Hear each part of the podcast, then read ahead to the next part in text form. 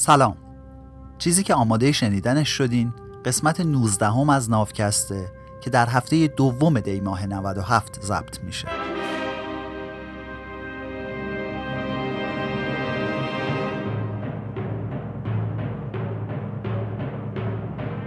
اینجا ما در حال ترجمه و تعریف کتاب سیپینز نوشته یووال هراری هستیم. از گذشته دورمون شنیدیم که همه از یک جا اومدیم و هیچ دلیل علمی مبنی بر برتری بعضی از آدما نسبت به بقیه آدما وجود نداره. تو قسمت قبل از اختراع خط و دستگاه های شمارش گفتیم. توی سه قسمت بعدی و پایانی فصل دو از عدالت حرف می‌زنیم که جایی توی تاریخ نداره. این قسمت چرخه معیوب عدالت با فهم و درکمون از تاریخ بشر تو هزاره های بعد از انقلاب کشاورزی به یه سوال اساسی می‌رسیم. اونم این که با وجود نداشتن قرایز بیولوژیکی لازم چطور آدما تونستن شبکه های همکاری جمعی رو بین خودشون سازمان بدن؟ جواب کوتاه و آسونش اینه که ما با دو ابدا این کمبود بیولوژیکی رو جبران کردیم. اولش با ایجاد نظام های ساختگی و تخیلی و بعدش با اختراع خط. اما بعضیا به موهبتی که از طریق ظهور این شبکه ها به ما رسیده بود مشکوک بودند چون پایه و اساس این شبکه ها رو نظام های استوار شده بود که نه بیطرف و نه عادلانه بودند این نظام ها مردم رو توی سلسله مراتب من درآوردی دسته بندی کردند وقتی که طبقه پایین دست جامعه تحت فشار و تبعیض بود طبقه بالا داشت از قدرت و امتیازات ویژه لذت می برد. مثلا قانون همورابی سلسله مراتبی از اشراف، عوام و برده ها رو برقرار کرده بود که اشراف تو ناز و نعمت بودن و حال زندگی رو می بردن پس مونده ها هم به عوام می رسید. برده ها هم اگه اعتراض می کردن کتک می خوردن. با اینکه تو اعلامیه استقلال آمریکا حرفی از برابری زده شده بود اما این نظام ساختگی هم که به سال 1776 برقرار شده بود یه ساختار سلسله مراتبی به وجود آورد که فایدهش فقط به مردم می رسید. یعنی خداشون برا خداشون نوشته بودنش و کلا زنا رو تو بازی قدرت به حساب نیاورده بودن. با فرض اینکه سیاپوستا و بومیای آمریکا هم به لحاظ انسانی پایینتر از سفیدا هستن از این حقوق برابر چیزی نصیب اونا هم نشد. خیلی از کسایی که اعلامیه استقلال رو امضا کردن اصلا خودشون بردهدار بودن. از اونجایی هم که فکر می‌کردن این حقوق مردان هیچ ربطی به برده های سیاه نداره بعد از امضای این اعلامیه نه اومدن برده هاشون آزاد کردن و نه حس درویی بهشون دست داد. در ضمن این نظام آمریکایی اومد و به اختلاف طبقاتی بین فقیر و غنی هم سهه گذاشت. اون موقع بیشتر آمریکایی‌ها مشکل خاصی با اینکه پول و ثروت مستقیم و بدون مالیات از والدین به بچه ها برسه و به این نابرابری دامن بزنه نداشتن. از نظر اونا برابری فقط تو همین خلاصه می‌شد که یه قانون مشخص به طور یکسان شامل فقرا و اغنیا بشه. برابری تو نظرشون ربطی به بیمه درمانی همگانی یا مدرسه های ترکیبی برای مذاهب مختلف یا حقوق بیکاری نداشت. سال 1776 آزادی هم مفاهیم متفاوتی با مفاهیم امروزیش داشت. معنی آزادی قطعا این نبود که یه وقت اعضای فاقد قدرت جامعه مثل سیاها، بومیا و خدای نکرده زنها بیان و قدرت رو بگیرن دستشون. این آزادی فقط معنیش این بود که دولت بجز در موارد استثنایی نمی‌تونه بیاد و اموال شهروندان رو مصادره کنه یا براشون تعیین تکلیف کنه. خب از دوران استعمار انگلیس خاطره بد داشتن. این نظام آمریکایی دست به سلسله مراتب ثروت نزد و کاملا تاییدش کرد. چون خیلیاشون فکر می‌کردن که ثروتمندا با حکم خدا پولدار شدن. بعضی دیگرشون هم که قائل به قوانین طبیعت بودن ادعا می‌کردند که این امر کاملا طبیعیه و نمیشه عوضش کرد یعنی طبق قوانین طبیعت کسی که شایستگیشو داره جایزش ثروته و تنبلا هم تنبیه میشن هرچی که تا اینجا از اختلاف بین مردان آزاد و برده ها و سیاه ها و سفیدا و پولدارا و فقرا گفتیم همشون ریشه در داستان دارن. حالا بعدا در مورد سلسله مراتب قدرت بین زنا و مردا هم جدا حرف می‌زنیم. پس می‌بینین که همه این اختلافات جنسی و طبقاتی و نژادی داستان و قصن اما تاریخ یه قانون طلایی داره.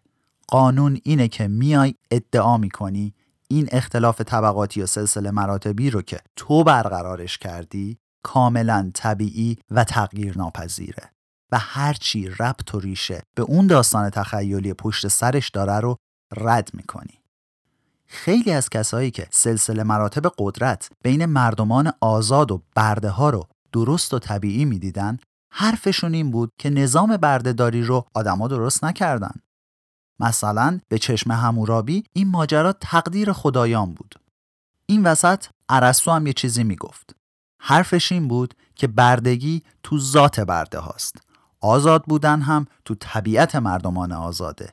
و جاشون توی جامعه صرفا انعکاسی از ذات وجودیشونه ارسطو هم که معصوم نبوده هشتگ ژن خوب می‌زده برا خودش بیاین یکی از این طرفدارای برتری نژادی سفیدا رو پیدا کنین و ازش در مورد اختلاف نژادی بپرسین. یه منبر شبه علمی براتون میره و شروع می‌کنه از تفاوت‌های ژنتیکی بین نژادهای مختلف گفتن.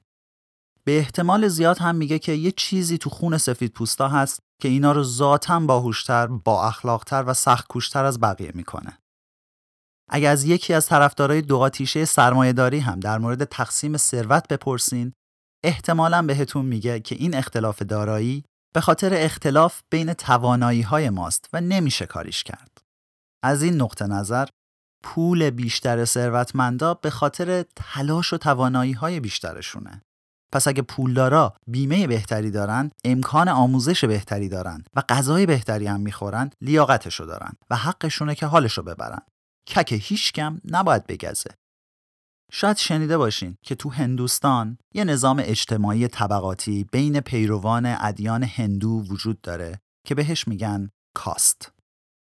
کسایی که به نظام کاستی پایبندن اعتقاد دارن که برتری یک کاست نسبت به کاست دیگه از طرف نیروهای جهان هستی مقرر شده. یکی از افسانه های معروف خلقت تو آین هندو میگه که خدایان جهان را از بدن یکی از نخستین موجودات باستانی به نام پروشا خلق کردند. از چشم پروشا خورشید خلق شد. از مغزش ماه. از دهانش راهبان برهمن. از بازوانش جنگجویان یا کشاتریا. از رون پاهاش کشاورزان و بازرگانان یا وایشیا. و از ساق پاهاش خدمتکارا یا شودراها خلق شدند. تو پرانتز بگم که این داستان یه کوچولو شبیه داستان کیومرس تو دین زرتشتیه که با داستان شاهنامه فرق داره. این چهار طبقه اجتماعی هم خیلی شبیه نظام طبقاتی دوران ساسانیه. اگه خواستین در هر دو مورد بیشتر بدونین، مقاله های دکتر منصور شکی رو تو دانشنامه ایرانیکا بخونین. من لینکاشو تو توضیحات می‌ذارم. البته اینا به انگلیسی هم هستن. پرانتز بسته. اگه ما بپذیریم که برتری کاست ها نسبت به هم از طرف نیروهای ماورایی تعیین شده اختلاف اجتماعی سیاسی بین راهبان برهمن و شودراهای خدمتکار برامون به اندازه فرق ماه و خورشید طبیعی و همیشگی جلوه می‌کنه. مردم چین باستان اعتقاد داشتند که وقتی ایزدبانویی به نام نووا انسان را از خاک آفرید گل نجیب زاده ها رو از خاک زرد مرغوب بسرشت اما عوام رو با گل قهوه‌ای ساخت. ولی تا اونجایی که ما می‌دونیم این طبقه بندی ها همه زایده تخیل انسانن.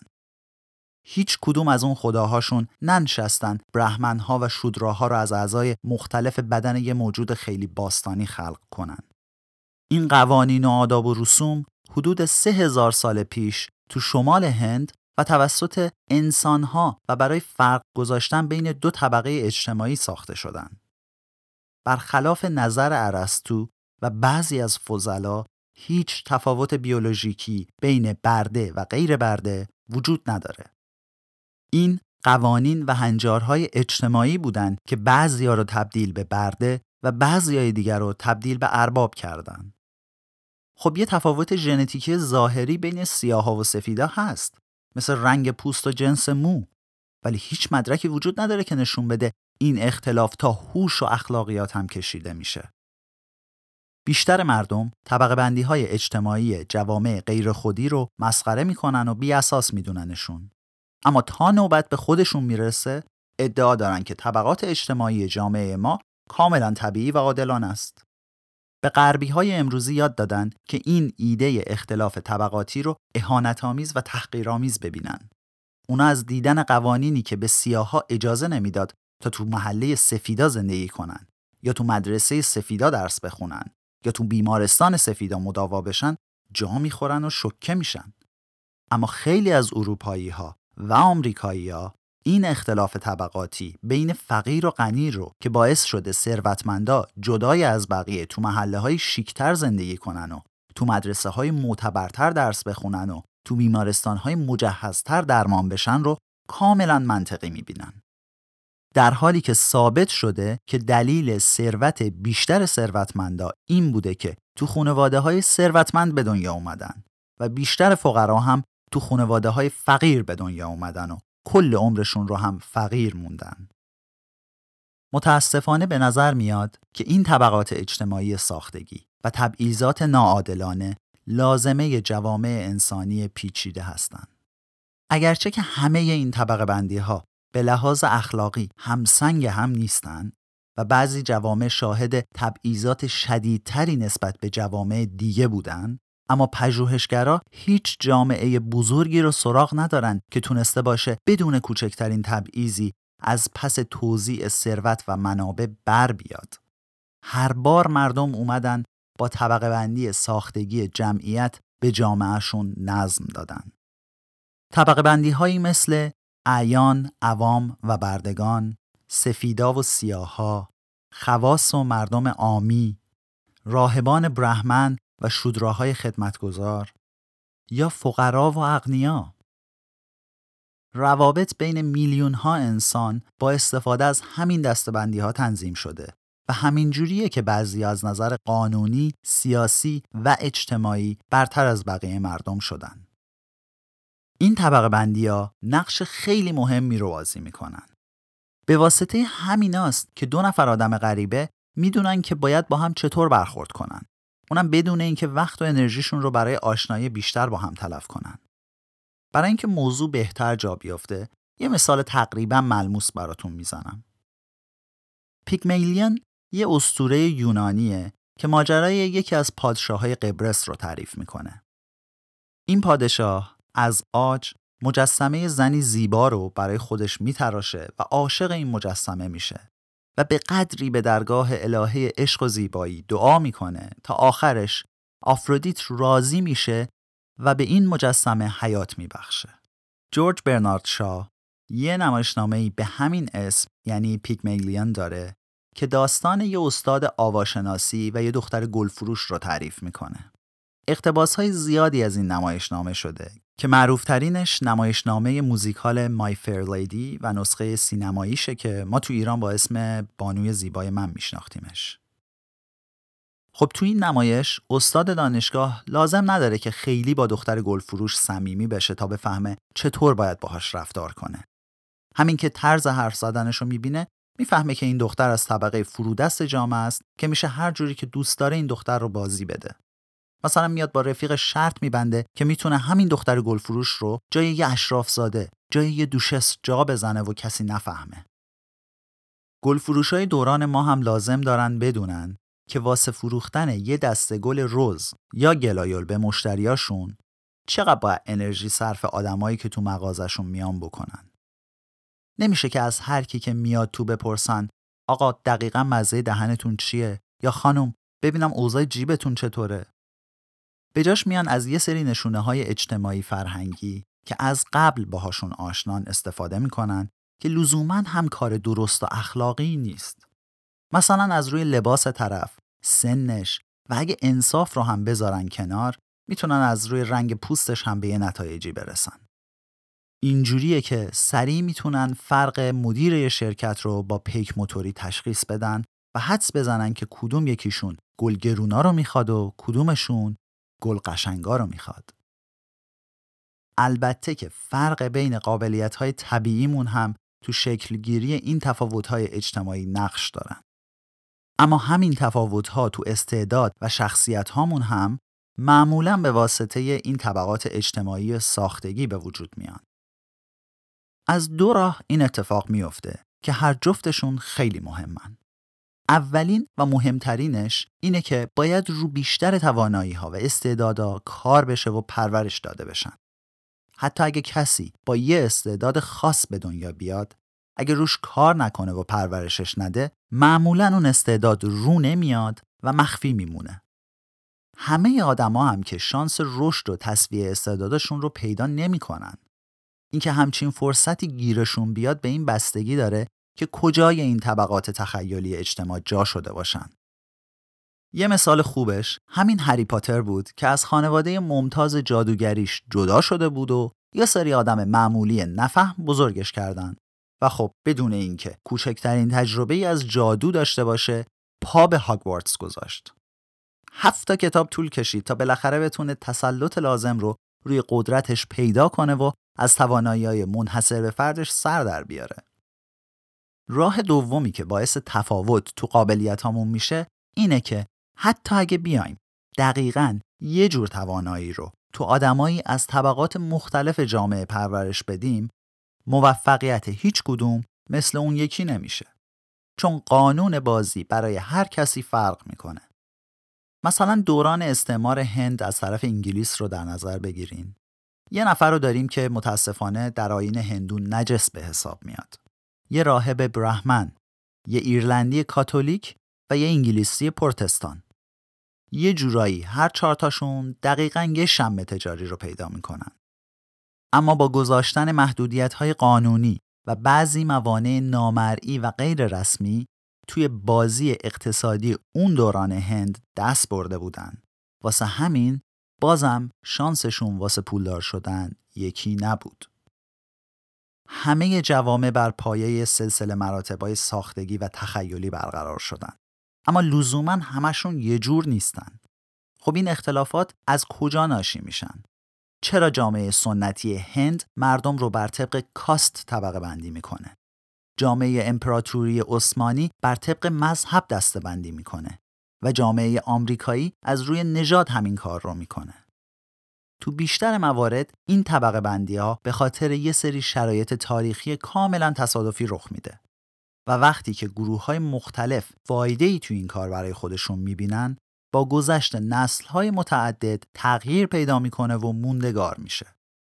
مثلا حدس خیلی از محققا در مورد نظام کاست بین هندوها اینه که این سیستم برای مطیع کردن مردم محلی هند در حدود سه هزار سال پیش و از طرف مردم هندو آریایی که به شبه قاره هند حمله کرده بودن برقرار شد. این مهاجما یه جامعه طبقاتی رو به وجود آوردن که خیلی تابلو خودشون رده های بالا مثل راهبان و جنگجویان رو قصب کردن و بقیه طبقات رو هم گذاشتن برای مردم بومی هند تا به عنوان خدمتکار و برده زندگی کنن. این مهاجما که تعدادشون کمتر از محلی ها بود میترسیدن که هویت منحصر به فرد و جایگاه اختصاصیشون رو از دست بدن. پس برای اینکه جلوی این خطر رو بگیرن جمعیت رو به کاستای مختلف تقسیم کردن تا هر کدوم فقط دنبال یه شغل مشخص برن و نقش مشخصی رو تو جامعه ایفا کنن. هر کدوم از این طبقات اجتماعی وظایف، امتیازات و جایگاه قانونی متفاوتی با اون یکی داشت. هر جور اختلاط مثل تعاملات اجتماعی، ازدواج و حتی غذا خوردن شریکی ممنوع بود. و تازه این فرقا فقط از جنبه قانونی نبود ها اینا تبدیل به یه بخش طبیعی از افسانه ها و مناسک مذهبی شدن. حرف حاکمینشون این بود که سازوکار کاست بازتابی از یه واقعیت کیهانی ازلی و ابدیه که هیچ ربطی به اتفاقات تصادفی تاریخی نداره. مفاهیم پاکی و ناپاکی از عناصر اساسی مذهب هندوه که پایه این حرم اجتماعیشونه. به هندوهای مذهبی یاد دادن که تماس با افرادی از کاست های پایین هم شخصا خودشون رو آلوده می‌کنه و هم کل جامعه رو. پس همه باید از این جور تماس ها منزجر بشن و نفرت داشته باشن. این ایده ها فقط مخصوص هندوها هم نیست. تقریبا تو همه جوامع و تو طول تاریخ طبقات حاکم برای حفظ منافع و امتیازاتشون از ایده های نجاست و پاکی خودی و غیر خودی استفاده کردند تا جوامع رو به لحاظ سیاسی و اجتماعی از هم جدا کنند. ترس از این آلودگی کاملا هم زاییده روحانیون و شاهزادگان نبوده. این ترس احتمالاً ریشه تو سیستم بیولوژیکی بقای ما داره که ما آدما به طور غریزی ترجیح میدیم از حاملین بالقوه بیماری ها مثل اجساد مردگان و افراد بیمار دور بشیم و فاصله بگیریم. خب پس اگه کسی بخواد یه گروه از آدمای دیگه مثل زنها، یهودیا، کولیا، همجنسگراها و یا سیاه رو از بقیه جدا و منزوی بکنه بهترین راهش اینه که بقیه رو متقاعد کنه که این گروه از آدما منبع نجاست و آلودگی هستند. نظام کاستی هندوها و قوانین وابسته به اون مثل همین پاک بودن عمیقا با فرهنگ هند عجین شده. با اینکه حمله اقوام هندو آریایی خیلی وقته که از ذهن مردم پاک شده اما مردم هند اعتقادشون به سیستم کاست رو ادامه دادن و هنوزم از آلودگی ناشی از ترکیب کاست ها متنفر و منزجرن. اما همین کاستا هم تو طول تاریخ تغییر کردن. کاستای بزرگ با گذشت زمان شاخه شاخه شدن و به کاستای فرعی تقسیم شدن. اون چهار تا کاست اصلی در نهایت تبدیل شدن به سه هزار تا گروه مختلف که بهشون میگن جاتی که دقیقا به معنی زایش یا تولده. اما زیاد شدن این کاست ها قاعده اصلی این سیستم رو تغییر نداد. این قاعده میگه که هر کسی که به دنیا میاد مال یه رده مشخص از جامعه است و نمی‌تونه جایگاهش رو تغییر بده و تخطی از قوانین اون رده از جامعه خود شخص و کل جامعه رو آنوده می‌کنه و به فنا میده. جاتی یا رده تولد یه نفر شغل، غذا، محل زندگی و کسایی که میشه باهاشون ازدواج کنه رو براش تعیین می‌کنه. معمولا اون آدم فقط می‌تونه با یه نفر دیگه از همون کاست و طبقه اجتماعی ازدواج کنه و بچه هاشون هم همون جایگاه اجتماعی رو به ارث می‌برن. هر وقت که یه شغل جدید به وجود میاد یا یه گروه جدید از آدما وارد معرکه میشن برای اینکه تو جامعه هندوها مشروعیت پیدا کنن باید به عنوان یک کاست به رسمیت شناخته بشن. اگه این گروه از آدما نتونن خودشونو به عنوان یک کاست به بقیه بشناسونن مطرود میشن که تو انگلیسی بهشون میگیم outcasts یعنی اخراجی ها در به درا و حتی نمی‌تونن پایین ترین شغل ها رو تو این جامعه طبقاتی داشته باشن. اینا به عنوان نجس شناخته میشن. باید از بقیه مردم جدا زندگی کنن و از راه های زننده و تحقیرآمیزی مثل بو کشیدن تو زباله ها با چنگ و دندون چیزای قرازه و آشغال پیدا کنن و زندگیشون رو با اینا بسازن.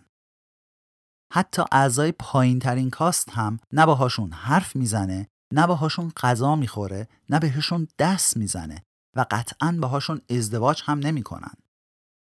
علیرغم اینکه دولت دموکراتیک هند تلاش های زیادی برای از بین بردن این تبعیض ها انجام داده و سعی کرده پیروان آین هندو رو قانع کنه که اختلاط کاست ها هیچ آلودگی و نجاستی به وجود نمیاره هنوز هم امروز تو هندوستان مسائلی مثل ازدواج و کار به شدت تحت تاثیر نظام کاست هستند. خب این پایان قسمت 19 از نافکست بود. ولی یه چیزی رو این آخرش بگم که همیشه ذهن منو درگیر می‌کنه. اگه فرض کنیم که اقوام آریایی وجود داشتن اگه فرض کنیم چون ثابت نشده هنوز. اون وقت اونا با ورودشون به سرزمین ما همون کاری رو می‌تونستن با ما کرده باشن که با مردم بومی هند کردن. مثلا حمله یونانی ها حمله اعراب و حمله مغولا رو در نظر بگیرین. اونایی که از نظر زمانی به ما نزدیکترن به نظرمون بدتر میان. از حمله مغولا متنفریم. از حمله اعراب منزجریم. ولی حمله یونانی ها شاید فقط ناراحتمون بکنه عقبتر که میریم اصلا فکر نمی کنیم که این آریایی های فرضی اصلا از یه جای دیگه مهاجرت کردن اومدن تو خونه ما بازم بگم که این تئوری اقوام آریایی هنوز در دست تعمیره و هیچی ثابت نشده. ناوکست رو من روشن به کمک کریشنا تولید می‌کنم. تا هفته دیگه که ما باز برگردیم امیدوارم کلی اتفاق خوب برا همتون بیفته.